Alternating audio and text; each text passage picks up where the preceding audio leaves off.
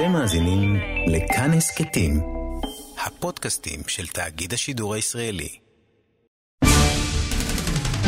מעניין מאוד, מסקרן מאוד, בן 20 באשדוד במצב קשה מקורונה. Cheers for a 101-year-old COVID-19 patient who is leaving the יותר hospital. משבוע חזר אפיק סוויסה צעיר בן 22 מהטיול אחרי הצבא בארצות הברית. כבר שם החלו הסימנים הראשונים להופעת קורונה. ביום שישי השיעול הפך כבר לדלקת ריאות חמורה, וכעת נלחמים בבית החולים על חייו של אפיק. בחודשים האחרונים צצה ועולה שוב ושוב אותה שאלה. למה הוא כן ואני לא?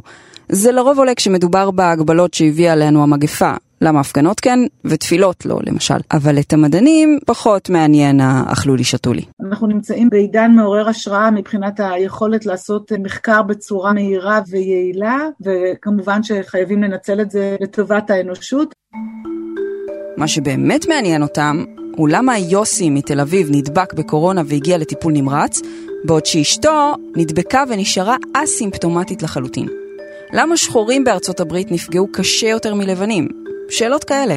וזה לא שהמדענים דואגים פה בגלל חוסר צדק, כן? הסיבה היא שאם הם ימצאו את התשובות לשאלות האלה, הם יוכלו גם, אולי, לנצח את הנגיף. היי, אני מיכל רשף, ואתם מאזינים ומאזינות להסכת עוד יום. ב-20 הדקות הבאות ננסה לפענח את הפרופיל של גיבור העל שיכול להתמודד עם הנגיף. מי זה יהיה? גבר או אישה? אירופאי או אסיאתית? גבוה, נמוך, שחור, לבן? והאם התשובות לשאלות האלה יהיו המפתח לניצחון שלנו, בני האדם, על הנגיף שהרס לנו את החיים? בסדר, תגידו לי מתי להתחיל להקליט. למשימה הזאת גייסנו את פרופסור אפרת לוי להד, מנהלת המכון הגנטי בבית החולים שערי צדק. במקום שבו אנחנו ראינו סגר וייאוש, היא ראתה הזדמנות מחקר מרתקת. אבל לפני שנצלול לעומק, הסבר למתחילים.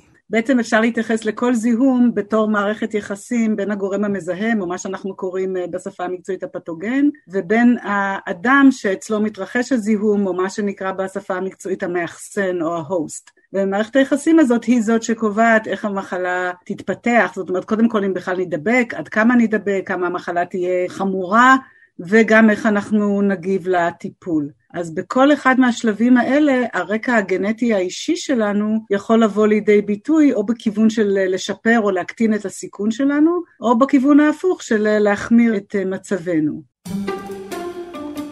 מבחינת וירוס הקורונה, מה שאנחנו יודעים היום הוא כמובן נכנס דרך הריריות, בעיקר דרך דרכי הנשימה, ובמעטפת של הווירוס יש את החלבון שנקרא הספייק, חיצים של הכתר שמראים בכל התמונות, והוא מתקשר לקולטן מסוים על התאים שלנו, התאים בכל הגוף, ובגלל שהקולטן הזה שנקרא ACE2 נמצא בכל הגוף, אז התופעות של הווירוס של הקורונה הן למעשה רב-מערכתיות בהרבה מאוד איברים.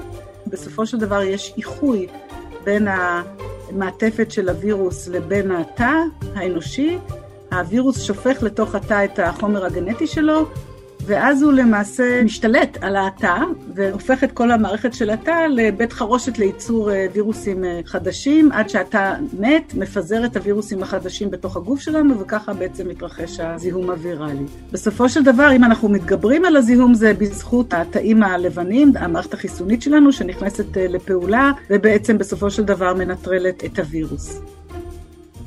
אוקיי, כולם עוקבים? עוקבות? מצוין. עכשיו, אנחנו יודעות שמדענים התנפלו על הקורונה בחודשים האחרונים. מחקרים על הקורונה יוצאים היום כמעט באותה תדירות של ציוצים בטוויטר. כבר קצת קשה לעקוב.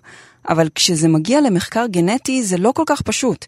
זה תהליך שלוקח זמן ברוב המקרים.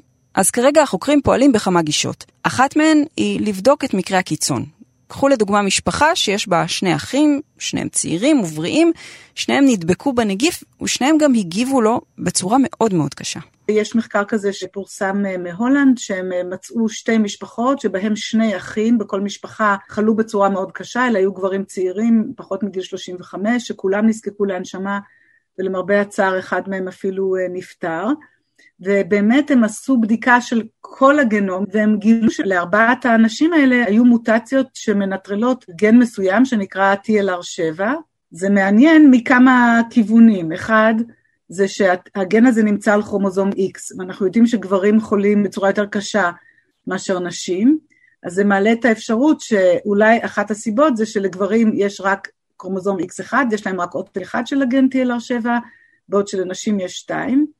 הדבר השני זה שהשינויים הגנטיים באחים האלה גרמו לזה שהחלבון היה לא פעיל, וישנן תרופות שאנחנו יודעים שמעלות את הרמה של TLR7. אז לכאורה, אולי אפילו באנשים שאין להם שינוי גנטי בגן הזה, וזה מעלה את האפשרות שתרופות שיעלו את הפעילות של TLR7 אולי יהיו יעילות כנגד קורונה, זה כמובן דבר שיצטרך להיבדק. כמו שפרופסור לוי להד מספרת לנו, מה שעולה מהמחקר, מלבד התובנה ההגיונית בסך הכל שאנשים עם מחלות רקע ומבוגרים יותר יסבלו יותר מהנגיף, הוא שנשים מצליחות להתגבר עליו במספרים גדולים יותר בהשוואה לגברים. כל הכבוד לנו, אבל למה בעצם?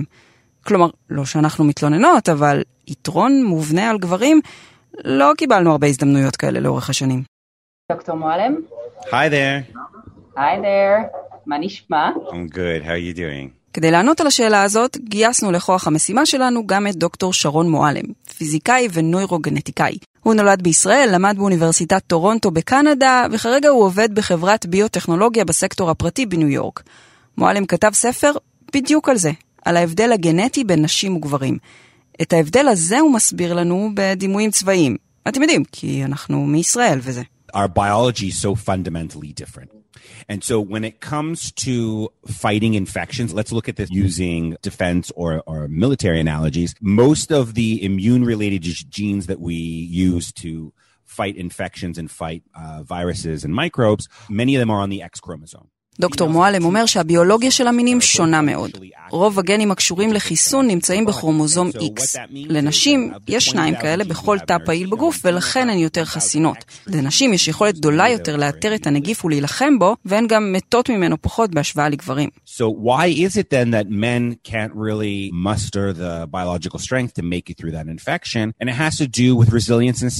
Really. דוקטור מועלם אומר שזכרים יכולים אולי לנצח נקבות בריצה, הרמת משקולות ודברים כאלה, אבל כשזה מגיע לאתגר ביולוגי, יש לנו, הנקבות, עדיפות. הוא אומר שמבחינה ביולוגית, זכרים הם שבריריים יותר. רגע, הוא אמר זכרים? כלומר, גברים שבריריים? הגברים שלנו? לא יכול להיות, אתה בטוח? That's exactly what we're seeing. We're seeing that, that when you go into a hospital's intensive care unit, most of the patients, unfortunately, are men. And it's because they don't have that ability to overcome the stressful challenge to their body that the virus really puts them through. דוקטור מועלם אומר שגברים מגיעים במספרים גדולים יותר לטיפול נמרץ. אגב, בציפורים לדבריו זה הפוך. זכרים חזקים יותר ביולוגית מנקבות, אז זה לא עניין מגדרי. זה פשוט כרומוזום שנותן לנקבות, לנשים, יתרון. הן עמידות יותר לנגיפים. אני חייבת להודות שהגילוי הזה הפתיע אותי. כלומר, כל מי שראתה גבר מצונן בחיי ידע עמוק בתוכה שאנחנו כנראה מתמודדות טוב יותר עם נגיפים. אבל שזה ייתן לנו יתרון של ממש במלחמה בקורונה? לזה לא ציפיתי. אבל גם לדברים שאמר אחר כך דוקטור מועלם לא ציפיתי. הוא מסביר שבעולם הביולוגיה, לכל יתרון יש מחיר. I was extolling all the virtues of, of, the genetic female, all the advantages that women have. The one big disadvantage is women have a very incredibly aggressive and angry immune system. And the cost then of having an aggressive immune system is that occasionally it will turn on itself. המחיר לדבריו של מועלם הוא שמערכת החיסון של נשים היא הרבה יותר תוקפנית. והמחיר של הניצחון על הנגיף הוא שמערכת החיסון בעצם עוברת לתקוף את הגוף עצמו, מה שיכול לגרום לכאבים וסבל בטווח הארוך. What we're actually seeing evolve right now is at the same rate that I've said mortality, two men are dying for every one woman, unfortunately. אם דיברנו על קצב התמותה של גברים, שני גברים על כל אישה, כשזה מגיע לתופעות ארוכות טווח של הנגיף, נשים סובלות הרבה יותר. גם נשים שסבלו מתסמינים קלים, או אפילו היו אסימפטומטיות, מדווחות על תופעות כמו כאבים כרוניים, עייפות קשה, גם שבועות וחודשים אחרי שהחלימו. זה המחיר, לדברי דוקטור מועלם, שנשים משלמות על מערכת החיסון החזקה שלהן.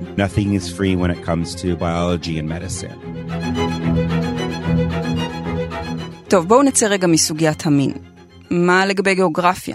האם לגבר שנדבק בסין יש יותר סיכוי להגיע לטיפול נמרץ לעומת גבר שנדבק במחלה בנורבגיה למשל? מה שיש בינתיים מהמחקרים האלה זה שהם מצאו אזור על קרומוזום 3, שרואים שזה מקטע מסוים, שאם הוא קיים בצורה מסוימת אצל אנשים, נראה שהמחלה אצלם יותר חמורה. מה שמעניין באזור הזה זה שמבחינה אבולוציונית הוא כנראה הגיע לבני אדם מהניאנדרטלים. השכיחות שלו היא שונה באוכלוסיות שונות בעולם.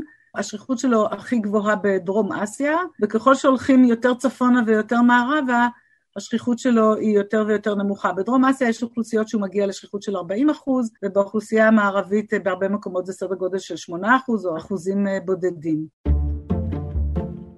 סיכום ביניים קצר. אם אנחנו מנסות ומנסים לצייר פרופיל של גיבור העל נגד הקורונה, אז נתחיל מזה שזו קודם כל גיבורה. אישה. כנראה שהיא צעירה ובריאה בדרך כלל, וממה ששמענו עכשיו, כדאי שהיא לא תתגורר בדרום אסיה. עכשיו, ננסה להבין איך להמשיך מכאן. האם המחקר הגנטי הוא זה שישחרר אותנו מהסגר, יפתור את העולם מקורונה, יציל את האנושות? אני אמנם גנטיקאית, אבל אני לא חושבת שהפתרון אה, בטווח הקרוב יבוא מה, מהתחום של הגנטיקה.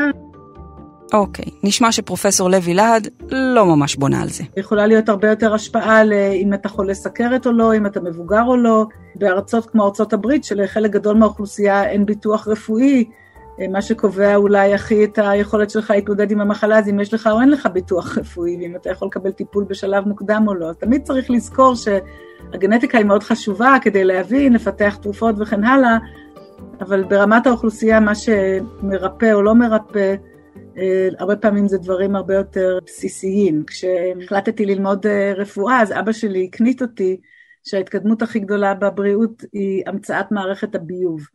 שבשביל זה לא היה צריך רופאים. והוא כמובן אה, צודק, בטח בהקשר של מזהמים. אז חשוב להגיד שהכי חשוב זה למנוע וריחוק חברתי, מסכות, הדברים האלה. אז פרופסור לוי להט חושבת שהישועה תגיע מהשמירה שלנו על הכללים ומהחיסון שאולי יאושר בזמן הקרוב. המחקר הגנטי מעניין וחשוב בטווח הרחוק, אבל אל תבנו עליו להקלות בסגר בסוף החודש או משהו כזה. דוקטור מועלם לעומתה חושב שהמחקר הגנטי הוא-הוא הפתרון, שסגרים הם ממש לא, ושהתרופה תגיע מהר יותר מהחיסון. ואולי זה גם בגלל שהוא מאלה שמחפשים כרגע תרופה כזאת. What we're doing now actually is we're trying to repurpose existing drugs to see if there has any effect for corona because the lag... דוקטור מועלם מסביר שבחברה שהוא עובד בה מנסים להכניס לשימוש בטיפול בקורונה תרופות מוכרות. לוקח יותר מעשור לאשר לשימוש תרופות חדשות ולכן יהיה יעיל ומהיר יותר לחפש תרופות שכבר נמצאות בשוק, אפילו כאלה שלא קשורות למחלות זיהומיות, כמו תרופות ללחץ דם או כולסטרול. I'm not so hopeful regarding the vaccines under development. It's a completely new class of a vaccine that's never been widely used before. And the speed at which we're trying to introduce them, it's not likely that we're going to have efficacy anytime soon. And if we have anything to learn from what happened in the Spanish flu, um, it took two years to travel around the world and to finally, you know, work its way through the population until you... הוא לא אופטימי לגבי החיסון. ייקח זמן להכניס אותו לשוק, לחסן את כל האוכלוסייה, ושזה יהיה מספיק יעיל. בשפעת הספרדית זה לקח שנתיים. הוא גם אומר שסגר זה לא דבר מועיל במיוחד. צריך למצוא דרך לחיות עם המחלה, דרך כמו תרופה יעילה למשל. וסגר, הוא רק יאריך את הסבל. I think genetics will provide a solution. And it's what you asked me early on. Why are some people dying from COVID 19 and other people are asymptomatic? And really, the answer to that, it has to be genetics.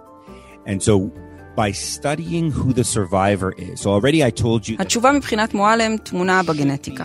לחקור מי שורד את הנגיף ולהשקיע שם את המשאבים. למצוא את התשובות לשאלות כמו מדוע נשים שורדות את הנגיף טוב יותר מגברים, ואז לנצל את הידע הזה כדי לעזור לגברים ולנשים שלא מתמודדות היטב עם המחלה.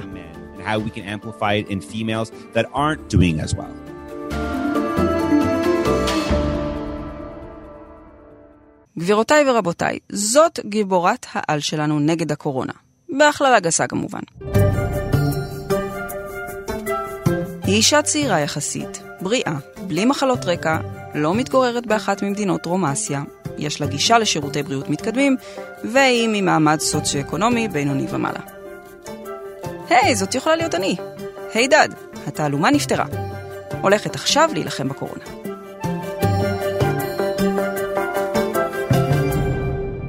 האזנתם לפרק של עוד יום, מבית כאן חדשות. ערך אותו דניאל אופיר, בצוות רום אטיק ותומר ברנד. הטכנאי הוא טל וניג. אם אהבתם את הפרק, או יש לכם הערות על מה שאמרנו, אתם מוזמנים ומוזמנות לכתוב בקבוצת הפודקאסטים שלנו כאן הסכתים. תוכלו לכתוב גם בדף של כאן חדשות בפייסבוק, או בחשבון שלי מיכל רשף בפייסבוק או בטוויטר. פודקאסטים נוספים מבית כאן חדשות תוכלו למצוא באפליקציית הפודקאסטים האהובה עליכם, באתר שלנו וגם בספוטיפיי. אני מיכל רשף, נשתמע.